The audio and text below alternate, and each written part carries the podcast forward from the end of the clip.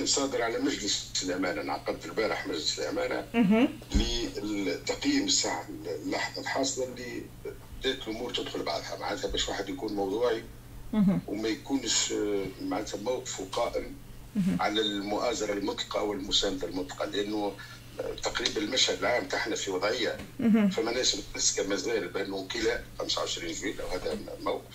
في تناقض جوهري مع موقف آخر. يقوم على مساندة ما حصل نتيجة تقييم للمرحلة السابقة.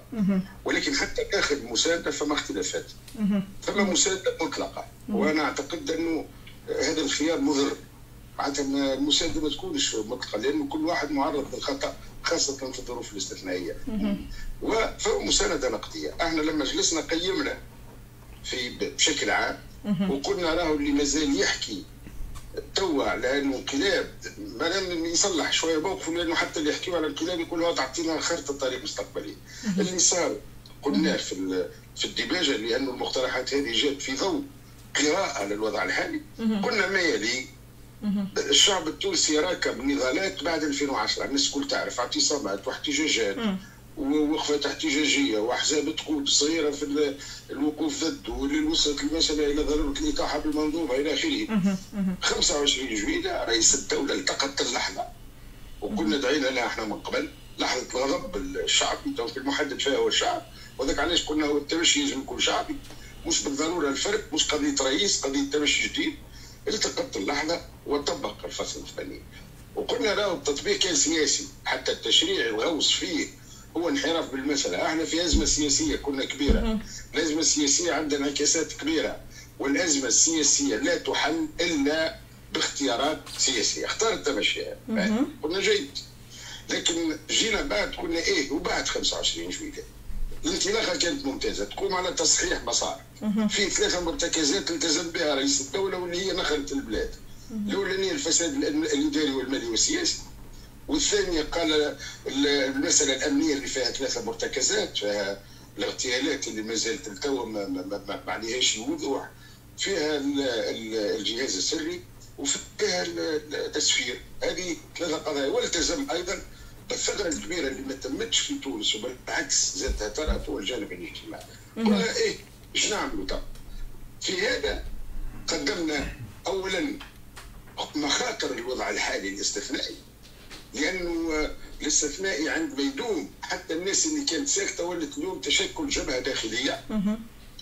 وبتعامل مع جبهة خارجية. معناتها إيش معناتها؟ معناها اليوم الخارج دخل على الخط وناس تلتقي به. ولت بجبهه ضد المسار. هذا اختار ليش؟ لأنه قد يعزل الرئيس.